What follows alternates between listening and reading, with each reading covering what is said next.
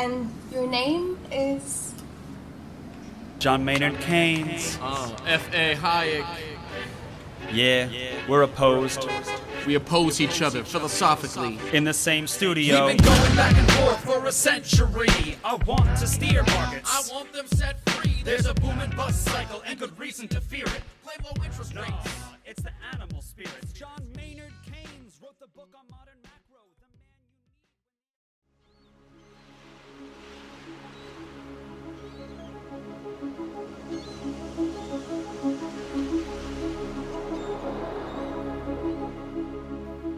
سلام. شنونده قسمت سیزدهم از پادکست مناظره قرن هستید.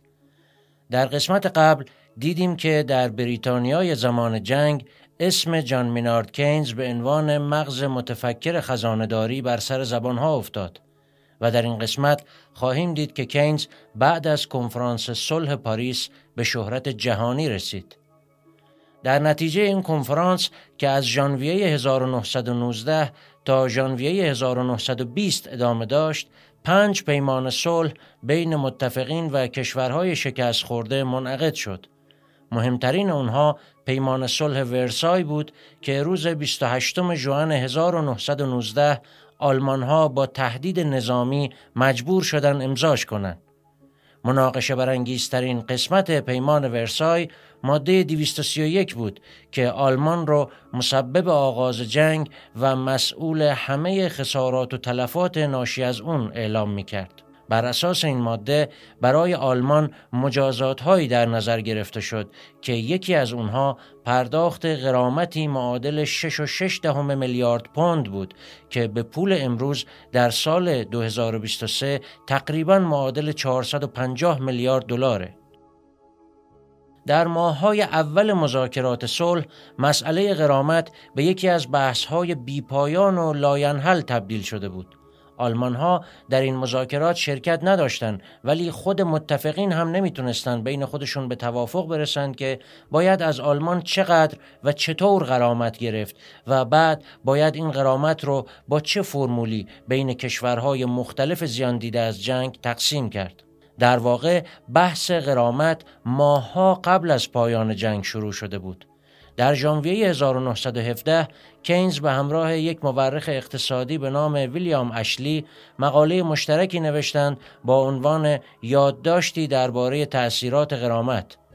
کینز و اشلی در این مقاله سعی کرده بودند با نگاه به سوابق تاریخی وصول غرامت جنگی راه حل علمی و معقولی برای این مسئله پیدا کنند. مهمترین نمونه تاریخی مورد بررسی اونها غرامت ستانی آلمان از فرانسه در سال 1871 بود. کینز و اشلی نتیجه گرفتند غرامت از دو بخش تشکیل میشه. بخش اول که بعد از پایان جنگ یک جا از طرف مغلوب گرفته میشه به شکل مصادره کالاهای سرمایه‌ایه. بخش دوم پولیه که باید به اقساط در طول زمان پرداخت بشه. هرچه بخش اول بزرگتر باشه بخش دوم کوچکتر خواهد شد. چون هرچه سرمایه های کشور مغلوب را از دستش در بیارید توان تولیدش در آینده کمتر خواهد بود. ضمنا اگر کشور مغلوب با تعرفه های تجاری سنگین مجازات بشه در این حالت هم تولیدش پایین میاد و توان پرداخت اقساط بلند مدت غرامت رو نخواهد داشت. نویسندگان مقاله یک حالت فرضی دیگر رو هم بررسی کردند. حالتی که طرف پیروز هیچ غرامتی برای خودش بر نمی داره و این مبالغ رو برای بازسازی اقتصاد مناطقی که به اشغال درآورده خرج می‌کنه. نکته مهم این مقاله تأکیدش بر توانایی پرداخت کشور شکست خورده بود. از نظر کینز و همکارش بدیهی بود که کشور پیروز قرار نیست کشور مغلوب رو از نظر اقتصادی نابود کنه بنابراین مبلغ غرامت باید با توجه به توان پرداخت کشور مغلوب تعیین بشه.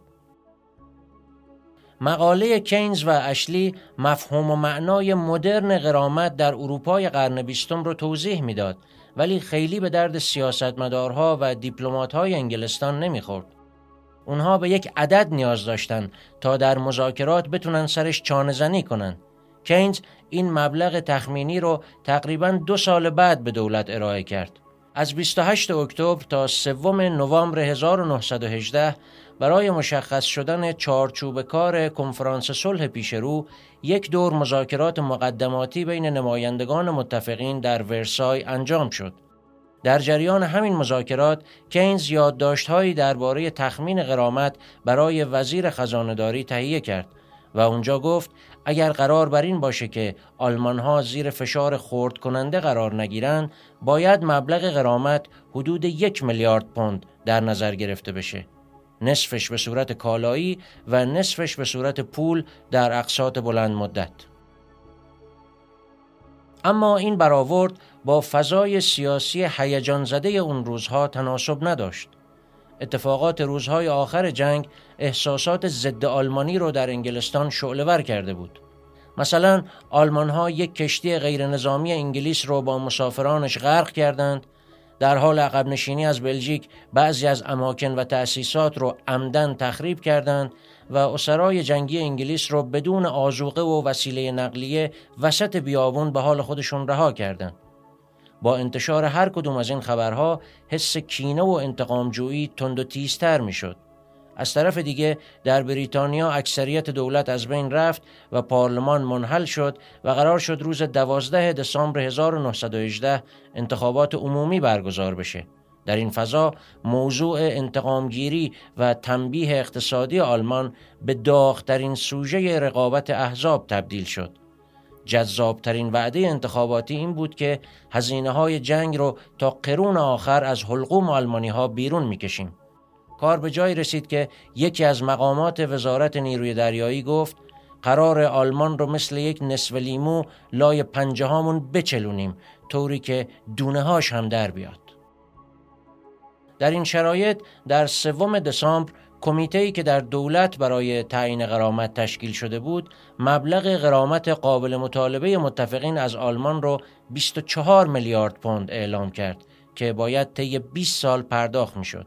این کمیته قرامت رو بر این مبنا محاسبه کرد که آلمان باید کل هزینه های جنگ رو پرداخت کنه.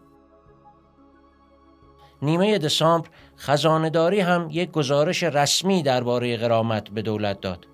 در این گزارش اساس تعیین قرامت کل هزینه های جنگ نبود بلکه جبران خساراتی بود که قوای آلمان مستقیما به شهروندان غیر نظامی متفقین وارد کردند. کینز این خسارت رو چهار میلیارد پوند تخمین زد و البته در پایان گزارش قید کرد که حد اکثر مبلغی که آلمان می‌تونه پرداخت کنه سه میلیارد پونده و بهترین حالت اینه که متفقین به دریافت دو میلیارد پوند قرامت رضایت بدن. یک روز قبل از ارائه این گزارش لیبرال های مستقل در انتخابات به سختی شکست خوردند و دولت به دست محافظ کاران افتاد. اکثریتی از میهن پرستان افراطی در پارلمان شکل گرفت و همونها هیئت نمایندگی بریتانیا در کنفرانس صلح پاریس رو تشکیل دادند. کینز و خزانداری حمایت سیاسیشون را از دست دادند و به صدای ضعیف اقلیت تبدیل شدند. حالا در میان نیروهای حاضر در صحنه فقط خزانداری آمریکا با دیدگاه واقع بینانه کینز همراهی می کرد. بقیه فقط به این فکر می‌کردند که آلمان باید تاوان پس بده.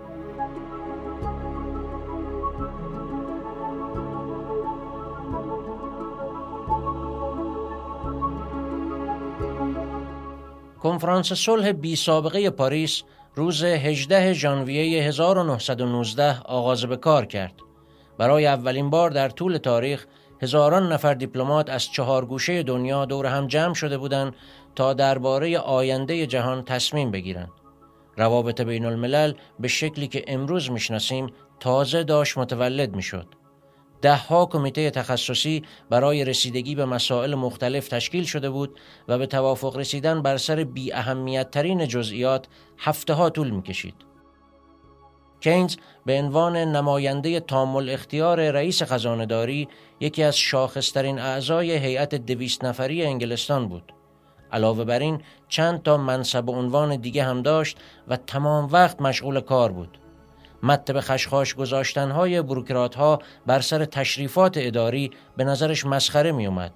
اونها روزها و هفته ها وقت تلف می‌کردن تا تصمیم بگیرن که مثلا برزیل در فلان کمیته فرعی چند تا حق رأی داشته باشه این در حالی بود که توی اروپای مرکزی و شرقی مردم داشتند با فقر و قحطی دست و پنجه نرم می‌کردند و هر روز فضا برای انقلابهای کمونیستی فراهمتر می‌شد.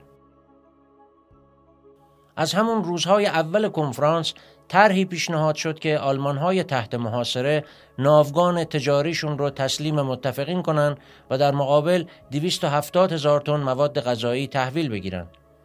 اما این طرح مدتها معطل موند تا مقامات مختلف بر سر چند و چون اجراش چانه بزنند.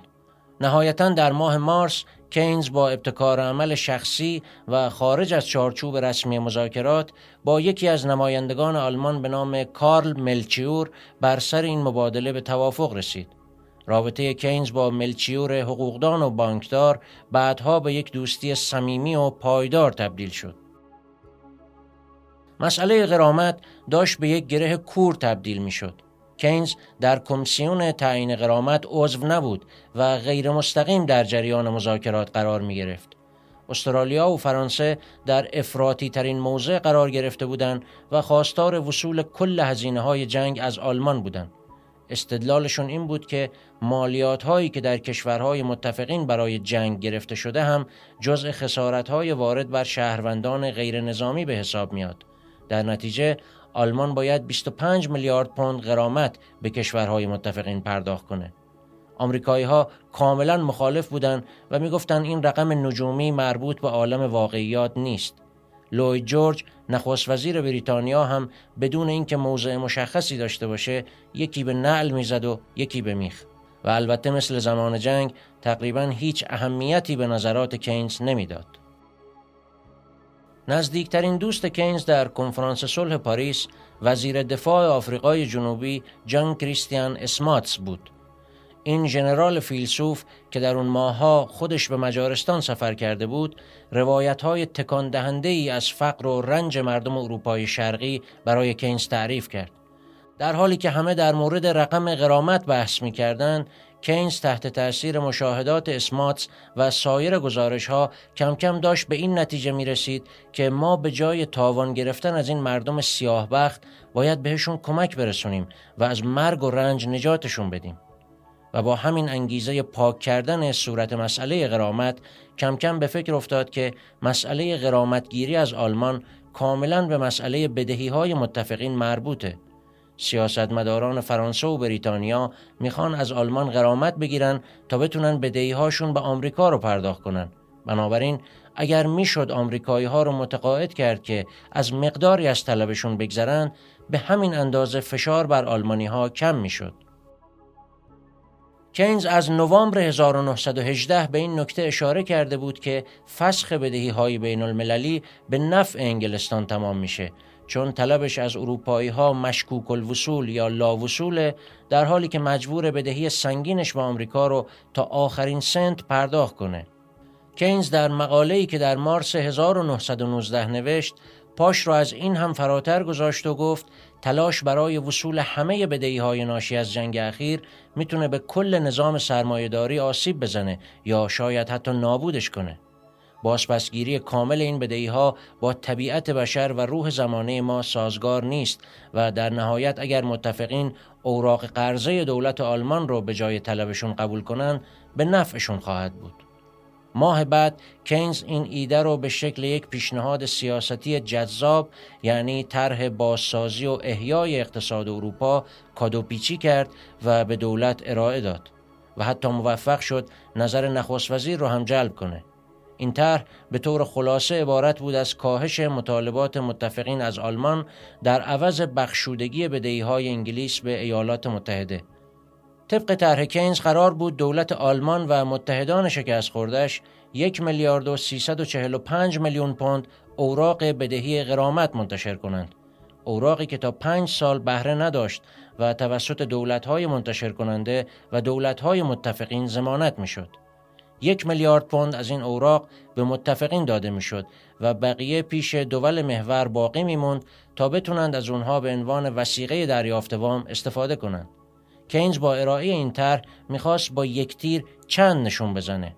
آلمان بدون اینکه تراز پرداختهاش زیر فشار فوری قرار بگیره تمام بدهی های جنگیش رو تصفیه می کرد. مسئله بدهی متفقین با آمریکا حل می شد. آمریکا در ازای بخشیدن بدهی ها از وجود تقاضا برای صادراتش مطمئن می شد و دول محور هم می تونستن برای تأمین غذای مردمشون وام بگیرن. اما آمریکا با این طرح مخالفت کرد و کینز از پیدا کردن هر راه حل معقولی ناامید شد. در اوایل ماه مه از دل تلاش های جداگانه 58 کمیسیون تخصصی یک معاهده برای تحمیل به آلمان بیرون اومد. اما کینز خسته و خشمگین که درباره عملی بودن این قرارداد کاملا تردید داشت برای تحویل مسئولیت و استعفا از خزانداری آماده می‌شد. وقتی نهایتا معاهده ورسای در 28 ژوئن 1919 به امضا رسید کینز برگشته بود به انگلستان و در یک خانه ییلاقی متعلق به زوجی از دوستان حلقه بلونزبری شروع کرده بود به نوشتن یک کتاب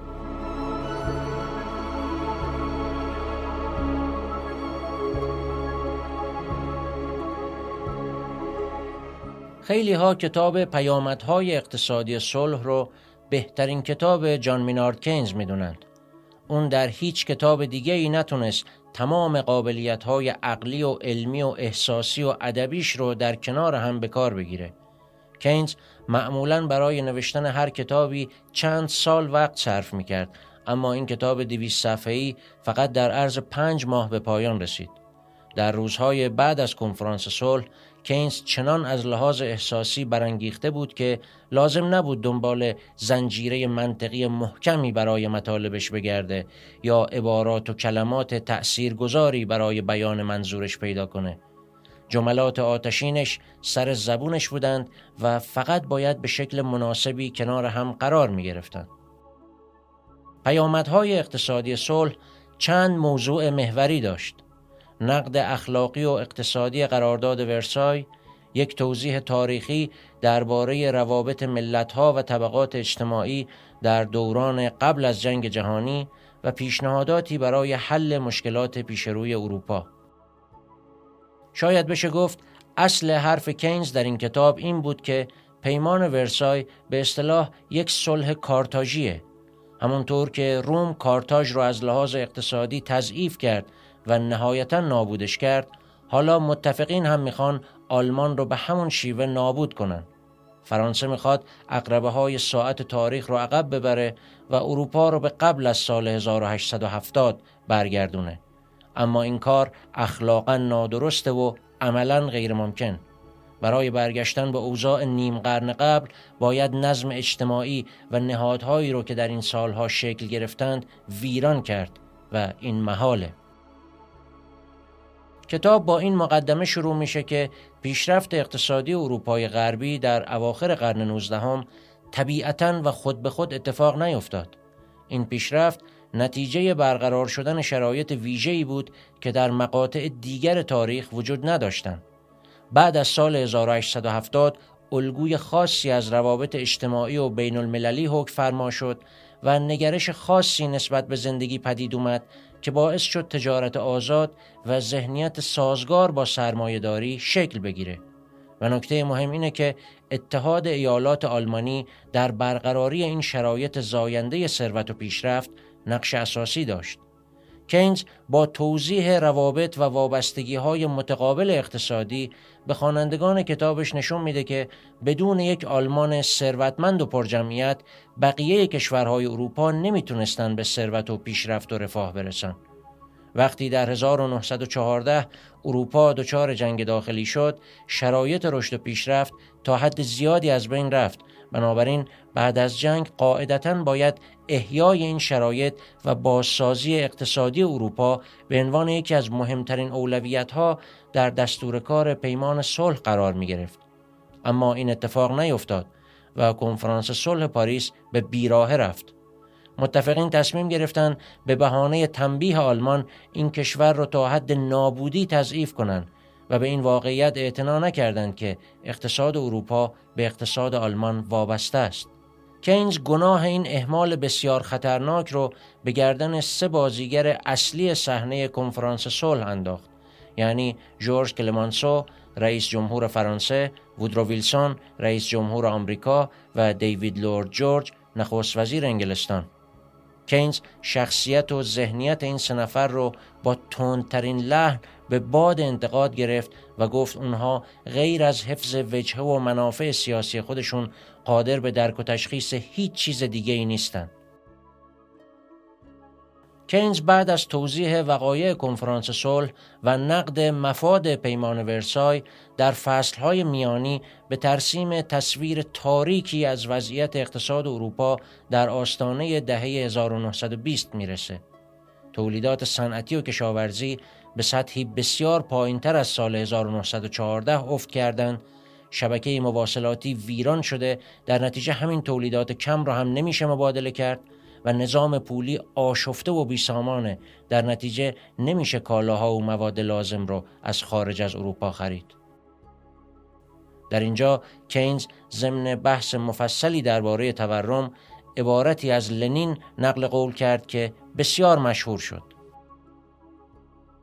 می‌گویند لنین گفته است که بهترین راه برای نابود کردن نظام سرمایهداری بی ارزش کردن پول است. بدون شک حق با لنین بود. زیرکانه ترین و قطعی ترین راه برای برانداختن پایه و اساس فعلی جامعه بی ارزش کردن پول است.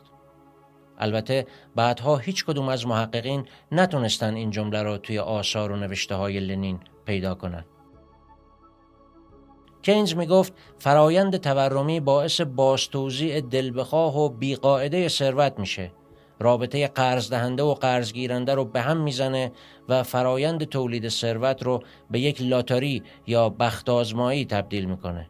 علاوه بر این فرایند تورمی و افزایش مستمر قیمتها باعث نفرت عمومی مردم از کارآفرینان و صاحبان کسب و کارهای بزرگ میشه و مجموعه این تأثیرات افکار عمومی رو به این سمت سوق میده که نظم اجتماعی مبتنی بر سرمایهداری قرن 19 دیگه قابل تداوم نیست و باید جامعه را طور دیگه اداره کرد.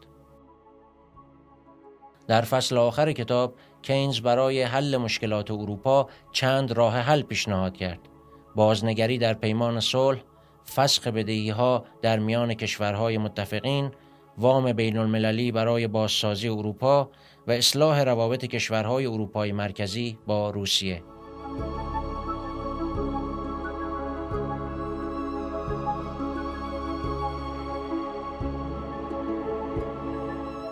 کتاب پیامدهای اقتصادی صلح در دوازده دسامبر 1919 منتشر شد و به شکل خیره کننده ای مورد استقبال قرار گرفت. در عرض هفت ماه 100 هزار نسخه ازش فروش رفت و به دوازده زبان ترجمه شد. بعضیا گفتند این کتاب تقیان علم اقتصاد علیه سیاست بازی سیاستمدارها بود. وقتی در آمریکا مجلس سنا حاضر نشد پیمان ورسای و عضویت آمریکا در جامعه ملل را تصویب کنه خیلی ها گفتن یکی از مهمترین دلایل این مخالفت همین کتاب افشاگرانه جان مینارد کینز بود. و البته این کتاب بحث هایی رو درباره نقش و جایگاه مشاوران اقتصادی دولت پیش کشید که تا سالها ادامه پیدا کرد. پیامدهای اقتصادی صلح کینز رو در آلمان و اتریش و اروپای شرقی به یک قهرمان تبدیل کرد. کینز گویاترین زبانی بود که به مخالفت با رفتار و رویکرد متفقین باز شد و خیلی از پیشبینی هایی که درباره اوضاع آینده اروپا کرده بود درست از آب در اومدن. در واقع اگر کینز تا پایان به خط فکری خودش در کتاب پیامدهای اقتصادی صلح وفادار میموند احتمالا هیچ وقت اختلاف جدی با هایک پیدا نمی کرد. اما زمان میگذره و افکار و اندیشه ها تغییر می‌کنند. در قسمت های بعد روایت زندگی و خط سیر اندیشه های جان مینارد کینز رو ادامه خواهیم داد.